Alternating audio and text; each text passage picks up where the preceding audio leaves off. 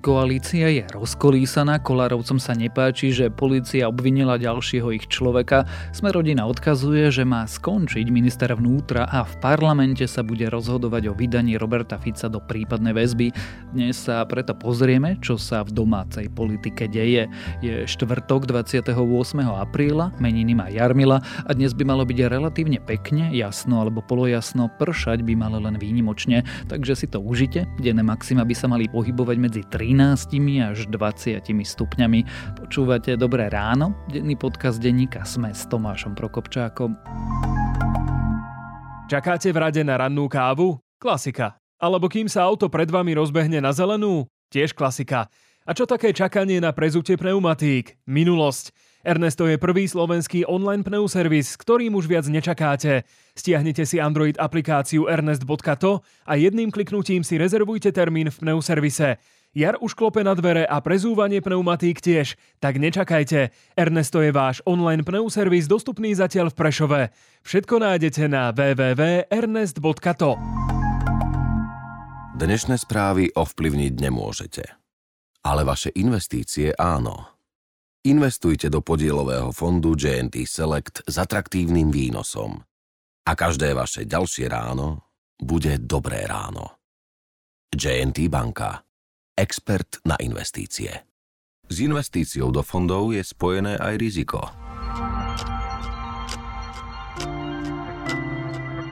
A teraz už krátky prehľad správ. Robert Fico namieta zaujatosť prokurátorov špeciálnej prokuratúry. Jeho obhajca tvrdí, že z Ficovho prípadu by mali byť vylúčení všetci prokurátori tohto úradu, vraj sú monokratickým orgánom. Robert Fico je obvinený zo zločinu založenia, zosnovania a podporovania zločineckej skupiny, z prečinu zneužívania právomoci verejného činiteľa a zopakovaného zločinu ohrozenia obchodného, bankového, poštového, telekomunikačného a daňového tajomstva.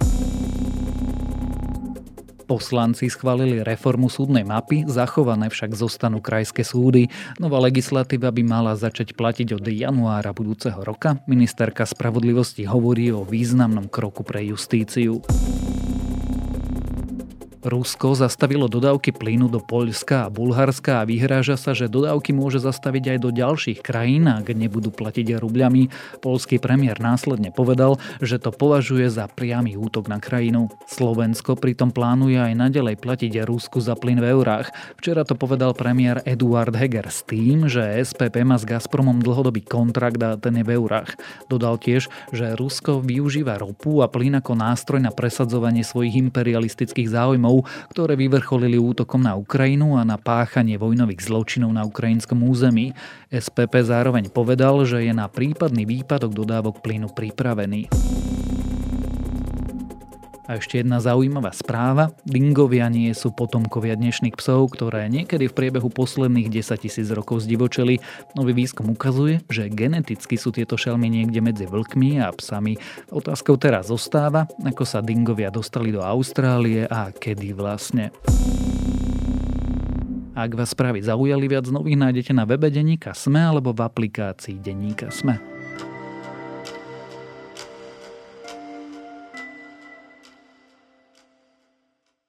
Svet sa vracia do normálu, aspoň teda v slovenskej politike. Boris Kolár sa totiž už zase vyhráža odchodom z koalície. Na odchod znovu vyzýva ministra vnútra a nepáči sa mu, že policia obvinila jeho poslanca z korupcie. Včera sa tak odvolával Roman Mikulec, ale parlament sa má zaoberať aj Robertom Ficom a žiadosťou na jeho vzatie do väzby. Dnešným hostom je tak politický komentátor denníka Sme Peter Tkačenko. Mali ho obviniť, viete o tom vy. Dokonca policajný prezident si dovolil povedať v priamom prenose v televízii, že bude obvinený poslanec Národnej rady. Odkiaľ to on môže vedieť, sa pýtam. Vy to viete. Vy to, dokonca máte uznesenie. Ale viete, kto to uznesenie nemá? Ten, ktorý má byť obvinený. Dodnes nemá uznesenie. Ja sa pýtam, toto je návrat právneho štátu? Peťo, začneme mojou obľúbenou, trochu nudnou a stále a dookola kladenou otázkou je, sme rodina ešte súčasťou vládnej koalície? No a ešte horšie je, že ja ti budem musieť zase dať takú svoju štandardnú, nudnú odpoveď, že zjavne je súčasťou koalície. Ja rozumiem, ako to myslíš, s istou mierou e, preháňania, ale napríklad veď beží parlamentná schôdza, kde sa rokuje o zákonoch a napríklad e, ministerke spravodlivosti Márii Kolíkovej prešla konečne súdna mapa, síce všelijako poupravovaná a tak, ale prešla a prešla ústavnou väčšinou, teda aj hlasmi sme rodiny. Čiže v tomto zmysle, a zda pre niekoho paradoxne, ale koalícia vlastne funguje asi hladšie alebo najhladšie za veľmi dlhú dobu. Ja sa ťa túto otázku pýtam tak raz za pár mesiacov. Čo sa tentokrát nepáči Borisovi Kolárovi? Skúsme to nejak zrekapitulovať. Ani nie, že tentokrát je, jemu sa štandardne nepáči keď e, polícia, ktorá, ako to rada vraví koalícia, ja to nebudem hodnotiť, ale teda budem tlmočiť, má rozviazané ruky, čo ako keby občas vyústilo do toho, že založí na iné ruky klepeta. A Boris Kolár je nespokojný, že tie iné ruky patria jeho politickým buď súputníkom, priaznivcom, kolegom a podobne, veď e, mali sme kauzu Vladimíra Pčolinského ako šéfa SIS, No a teraz uh, máme na stole už dokonca poslanca klubu Sme rodina, Martina Borguľu, ktorého polícia obvinila, aspoň to tak zatiaľ vyzerá, lebo vlastne sám Borguľa hovorí, že on ešte žiadny papier o obvinení nedostal, ale rozpráva o tom tak, že teda asi sa to stalo. Som stále v pozícii poškodeného a svetka. A mne do dnešného dňa nebolo donesené, doručené žiadne uznesenie. Ja o ničom doteraz neviem, čiže ja sa naozaj viem vyjadrovať len hypoteticky. No a toto sa Borisovi Kolárovi veľmi nepáči. Môžeme potom, a si zašpekulujeme, že prečo sa mu to až takým dramatickým spôsobom nepáči. No a viní z toho zjavne do veľkej miery ministra vnútra Romana Mikulce, z čoho potom vznikajú nejaké politické pnutia. E, strana Olano, teda konkrétne pán Vetrák, e, verejne už vyzval, že by ste mali sa vzdať e, pos, mandátu poslanca. Pani Kozelová napríklad zase povedala, že nechápe, ako ste, pán Kolár, mohli V tom vlastne... prípade ja verejne vyzývam pána ministra Mikulca, aby konečne opustil post ministra vnútra. Dobre? Už keď sme takto.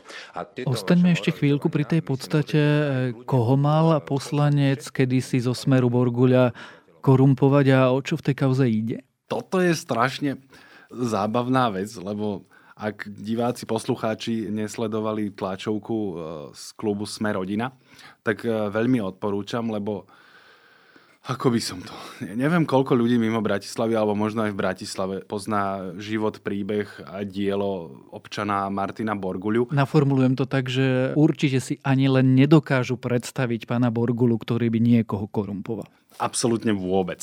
Ale dlhodobo sa pohyboval v bratislavskej, rozmýšľam, či to nazvať politikou, alebo takom tom politicko-hospodársko, podnikateľskom prostredí, povedzme to takto, že v tomto zmysle je to široko známa osobnosť, ktorá z nejakých dôvodov pred eh, minulými parlamentnými voľbami prešla zo smeru do smer rodiny a prešla z komunálnej politiky do takej tej eh, väčšej parlamentnej. No a vyšlo najavo, že vraj niekedy v roku 2018 prišli za pánom Borguľom nejakí páni a vyhrážali sa mu politickou a možno, že aj fyzickou likvidáciou, no a on im teda zaplatil 50 tisíc eur, aby ho eh, dezlikvidovali a nazýva to výpal. Povedal mi, že bolo by dobré, keby som im poslal sumu 50 tisíc eur, lebo že je mediálna kampaň, majú o mne nejaké informácie, ktoré mi nejakým spôsobom nešpecifikovali a že v prípade, že túto sumu im neposkytnem, tak jednak budem veľmi medializovaný. Čo som sa však oveľa viacej bál, bolo, že mi bolo povedané, že mi nabehnú kuklači do bytu, vyvelia mi dvere. Novinári sa logicky pýtali, že čím sa mu tak akože politicky vyhrážali, hej, že čoho sa mal akože dopustiť. A on hovorí, že vôbec nevie, že na to jednoducho akože vôbec nedošlo. On si nenechal ani nič ukázať, že ako by ho malo niečo zdiskreditovať a tak proste len zaplatil tých 50 tisíc eur takže sa až donedávna cítil byť poškodenou osobou, lebo on samozrejme vraví, že ničoho zlého sa nedopustil. No ale policia teraz zrejme dospela k názoru, že tí ľudia sa mu asi vyhrážali niečím hmatateľnejším a že on ich za tie peniaze chcel aj umlčať, aby mu policia neškodila, čo by sa potom dalo nazvať e, uplácaním a korupciou. Takže poslucháč nech si vyberie, kto v tomto e, príbehu je obeď. E, možné je vlastne aj všeličo. A on teda, keď sa mu vyhrážali a vypalovali ho, nešiel za políciou, aby to nahlásil? Nešiel, lebo sa bál. Zajedno bola vraj vtedy taká, že veľmi exponovaná, vyostrená situácia lebo bolo po vražde Jana Kuciaka. On bol ešte vlastne vtedy ako keby politikom Smeru, tak asi sa cítil nejako perzekvovaný. V čase, no, keď bol Smer pri moci. Stále. V čase, keď bol Smer pri moci, ale no, čo ja ti presne, ako ti to poviem. Jednoducho za tou policiou vtedy nešiel, ale v nejakom neskoršom období, aha, lebo oni to vo výpovediach spomínali tí ľudia vlastne, ktorí ho vypaľovali. Alebo nechali sa korumpovať. Myslím, že jedným z nich bol Bernard Slobodník, takže vtedy to policia začala vyšetrovať. Zašli aj za pánom Borguľom, ktorý im teda vysvetlil, respektíve interpretoval to zo svojho pohľadu, no a vtedy si teda myslel, že ešte v role poškodeného, ale teraz sa dozvedá, že vraj podľa polície je vinníkom. Ty si naznačil, že e, pikantná na tom je aj tá časť a prečo sme rodina toľko poslanca Borgulu bráni. Ja som teda pokojne ma oprával, pána Borgulu mám vždy za taký prílepok tohto rodinno-spoločenského hnutia. Zmenilo sa niečo? Podľa mňa nie, nevidím im do kuchyne, to je pravda, ale nevnímam jeho ako súčasť takej tej jadrovej skupiny, kam samozrejme patrí e, Boris Kolár a potom... Rodina Pčolinských. A potom rodina Pčolinských a ich e, krajniakovský appendix. Takže do tohto jadra podľa mňa on nepatrí, ale Boris Kolár to nazdávam sa berie ako útok vlastne na svoju stranu a seba. Jednoducho v tomto smere on podľa mňa za jedno chce byť lojálny aj voči svojmu členovi, tak ako bol lojálny voči svojmu nominantovi, alebo stále je lojálny voči svojmu nominantovi Vladimírovi Pčolinskému. A po druhé, podľa mňa jemu sa vôbec nepáči predstava, že by sa mali stíhať e, politici a už vôbec sa mu nepáči predstava, že by sa mali stíhať politici, ktorí sú aktuálne pri moci, lebo to akože podľa mňa v jeho hlave nejde príliš dohromady, veď do politiky nejdeš preto, aby ťa niekto stíhal, ale ideš tam konzumovať moc. Tak to povedzme. Takže on podľa mňa bude vyvíjať úsilie, aby tieto predstavy, že polícia stíha politikov, poslancov, nedaj Bože, vyššie postavených ľudí, no bude sa snažiť nejakým spôsobom tomu zabrániť. Naformuloval si to ako útok na jeho stranu je? To útok na jeho stranu? To ja sa vôbec neodvážim hádať. A nechcem si to myslieť, takže by som to tak nepovedal. Akurát si myslím, že Boris Kolár si to myslí z viacerých vyjadrení, podľa mňa to už nie je príliš ani verejné tajomstvo, on ministra vnútra Romana Mikulca má tak veľmi nerád aj preto, že tú činnosť polície, už sme pomenovali rôzne zatýkania a vyšetrovania, z pohľadu Borisa Kolára riadi naozaj Roman Mikulec. On je toho, ak nie mozgom, tak vykonávateľom. Takže to tomu prekáža.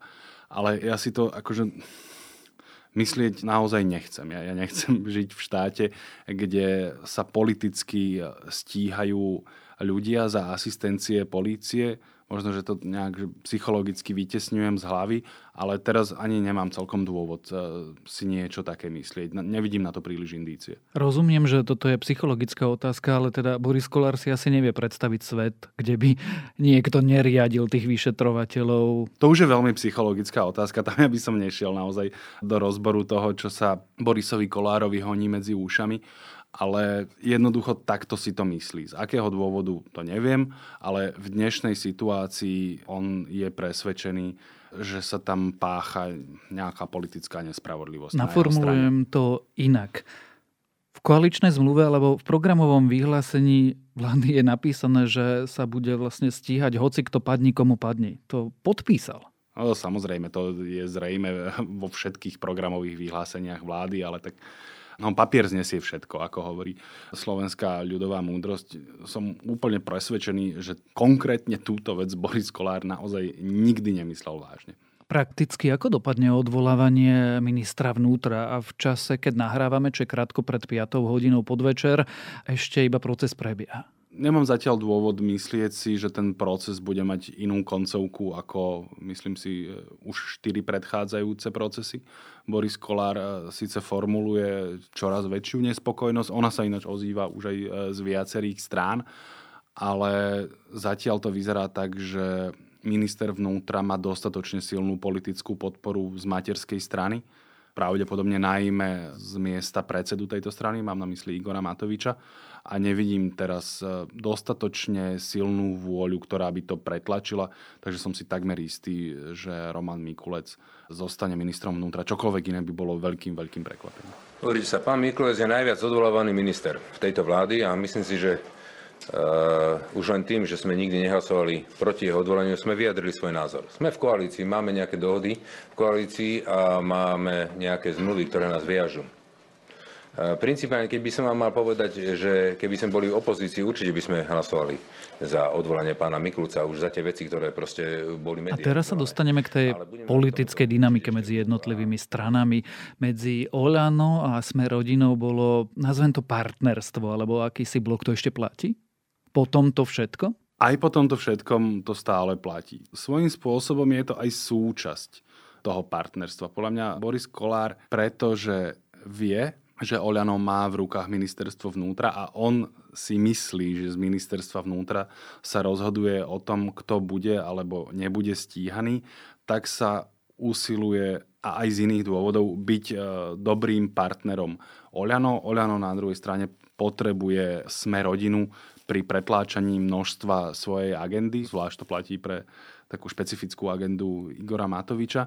Strašne nerád vyťahujem anglicizmy, ale, ale teraz sa mi to veľmi pýta, je to taký ten love-hate vzťah, hej, že, že je tam aj istý typ odporu a znechutenia. Na druhej strane sa vzájomne veľmi potrebujú a keď im bolo ťažko, tak si vlastne takmer vždy pomohli. A toto si myslím, že bude pokračovať aj naďalej. Opýtam sa úplne cynicky, z obchodu je to Boris Kolár? Áno, z obchodu je to. Za čo? To teraz neviem, musel by som tam do toho vidieť, možno sa to čoskoro dozvieme, možno, možno už je to zobchodované nejakým spôsobom, veď prešli aj konečne tie jeho stavebné zákony, možno mu prejde krajniakov rodičovský bonus. To sa väčšinou ináč nedá takto akože ukázať, že jednak jednej, ako sa diali tie obchody. Ono takmer vždy je to súčasť nejakých e, širších vzťahov, ono sa to nejak uberá, pridáva, vyvažuje a nakoniec to tým e, dvom alebo viacerým zúčastneným stranám nejako vyjde. No myslím si skrátka, že aj teraz to Boris Kolár e, nejakým spôsobom nejako zobchoduje a bude tam toho ministra vnútra naďalej trpieť. Čiže sledujeme divadlo a Boris Kolár prihadzuje žetony na stôl? Niečo také, áno, áno. Môže to nejako súvisieť s tým, že parlament bude rozhodovať o vydaní na väzbu Roberta Fica? Možno budem trochu konšpirovať, ale môže. Viem si predstaviť scenár, v ktorom to môže súvisieť. Ja by som veľmi uvítal, keby sme keby polícia našla tie miliardy, čo rozkradla strana Smer, Robert Fico, aby sme mu ich zobrali a postavili za to škôlky. Aby sme za tie miliardy, ktoré tvrdia, že je vagabund, tak mu to vezmime a postavme za to sociálne úrady. Zvýšme rodinné prídavky. No ale nič nemajú. A čo urobia? Vymyslia si organizovanú skupinu. Toto ma štve na tom. Totiž my sme až donedávna, ja napríklad ešte do stredajšieho rána, som si bol v podstate istý, že Robert Fico bude vydaný do väzby. Teraz už si tým taký istý nie som, pretože stúpla motivácia dôležitého člena parlamentu, ktorým je Boris Kolár, aby tomuto vydaniu zabránil. Totiž ak parlament nevydá na väzobné stíhanie Roberta Fica, tak si neviem predstaviť, že už by do konca funkčného obdobia a možno ešte aj dlho potom vydal hoci koho iného. To bude proste veľký precedens. Keď nevydajú Roberta Fica, asi nemusím poslucháčom ani tebe vysvetľovať, akú povesť si so sebou nesie, tak potom už je vlastne nemožné hoci koho ďalšieho vydať. Boris Kolár na takomto stave môže mať záujem a tým, že má tie špecifické vzťahy s Oliano, bude veľmi e, záležať na tom, koľko ľudí za vydanie z Oliano bude hlasovať, tak tam sa dá uzatvoriť nejaký obchod, že napríklad ľudia, ktorí sú nejakým spôsobom dezorientovaní alebo blízko k Igorovi Matovičovi a podobne, nebude u nich až také silné presvedčenie, že je nutné vydávať Roberta Fica na väzobné stíhanie. A tam stačí zlomiť, strelím od boku, niečo medzi tromi a siedmimi hlasmi v závislosti od toho, aké plné bude plénum a ten Robert Fico nebude vydaný. Čiže toto sa môže stať. Podľa mňa tá pravdepodobnosť je menšia ako 50%, stále si myslím, že skôr bude Robert Fico vydaný, ale viem si predstaviť aj takýto scenár. Prečo by mal na tom Boris Kolár záujem? Pretože nemyslím si, že pre neho má práve Borguľa takú cenu, aby precedens Fica potom potreboval na tohto poslanca. No akurát si nemyslím, že on, keď uvažuje o ochrane členov hnutia Sme rodina, tak v prvom rade uvažuje o Martinovi Borguľovi. Myslím si, že on v prvom rade vždy a zásadne uvažuje o sebe. A on má podľa mňa obavu, že môže jedného dňa, keď si to niekto zmyslí, ruka zákona siahnuť aj na jeho plece a je pre ňoho lepšie mať aspoň tento typ, hoci krátkodobej, ale nejakej poistky. Takže on sa jednoducho bojí sám o seba. A prečo sa bojí? Čo mal také Boris Kolár okrem vysedávania na prachári s rôznymi ľuďmi vykonať? No ja, ja sa nechcem vystaviť hrozbe trestného stíhania pre nejaké ohováranie a podobne, ale o Borisovi Kolárovi sa rozpráva za jedno, že sa dopustil nekalostí, ale to môže byť naozaj špinavá ohovárecká kampaň. Ale aj keby sa ich nedopustil, on a to už sme opäť pri tom začiatku, naozaj má obavy, že mu niektorí ľudia s politickou mocou chcú uškodiť. To znamená, teraz môžeme ignorovať, či sa niečoho dopustil alebo nie. V jeho hlave táto hrozba naozaj existuje. To znamená, že bude sa usilovať zabezpečiť si čo najviac slobody, ako sa len bude dať a napríklad toto môže byť jedna z ciest. Na záver položím takú tú strešnú otázku po všetkom tom, čo si povedal práve pred chvíľou. Aké sú vzťahy vo vládnej koalícii? Asi by som dnes povedal, že pracovné. Najviac asi za celú existenciu tejto koalície, nie je samozrejme 10 rokov ani 20, sú to 2 roky, ale teda tie 2 roky im naozaj trvalo, kým sa naučili aspoň aké také základné pravidlá výkonu politickej moci. Ono to bolo veľmi dlho naozaj veľmi silno poznačené osobnými vzťahmi. To neznamená, že tento faktor zmizol, ale dnes vnímam, že je asi najslabší za celú dobu a ako keby už sa vedeli naozaj pragmaticky eh, vedieť dohadovať na tom, čo urobia, ako to urobia a naozaj tie rokovania parlamentu a výsledky hlasovaní čoraz viacej ukazujú, že vlastne vedia spolu vládnuť. Znamená, že sa to konečne naučili? To je silné slovo, lebo pre mňa akože naozaj sa naučiť vládnuť, to vyzerá trochu inak, ale pochopili podľa mňa, ak nie násobilku, tak aspoň pravidla politického sčítania a odčítania. O Borisovi Kolárovi a sme rodina, ktorí v skutočnosti neodchádzajú z vládnej koalície i o vzťahoch vo vláde sme sa rozprávali s politickým komentátorom denníka SME Petrom Tkačenkom.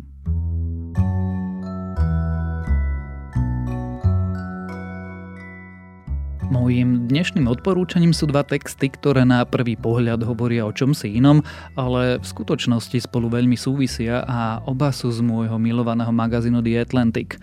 V texte Elon Musk nám už predsa ukázal, ako povedie Twitter, Marina Korenova vysvetľuje, aká budúcnosť zrejme túto sociálnu sieť čaká. Annie Applebaumová zase vesejí nie je nič také, ako svetový liberálny poriadok ukazuje, ako autokrati dokážu zničiť demokracie, keď sa tie nijako nebránia. A to je na dnes všetko. Dávajte na seba pozor. Počúvali ste Dobré ráno, denný podcast denníka Sme s Tomášom Prokopčákom a pripomínam, že dnes vychádza aj nová epizóda podcastu Index, tiež o tom, ako Elon Musk nakupoval Twitter.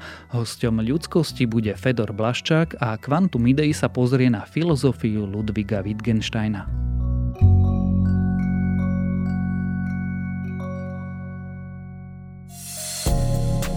10 tém prvej podcastovej minisérie venovanej témam z oblasti ginekológie a pôrodníctva evidentne nestačilo. Vďaka vášmu ohlasu aktuálne vznikajú nové časti Gincastu, ktoré sa budú opäť snažiť predovšetkým prakticky vysvetliť a objasniť, čo vás zaujíma. Predčasný pôrod, pôrodné poranenia, spontánny potrat, endometrióza, bolesti v podbrušku či fungovanie vaječníkov.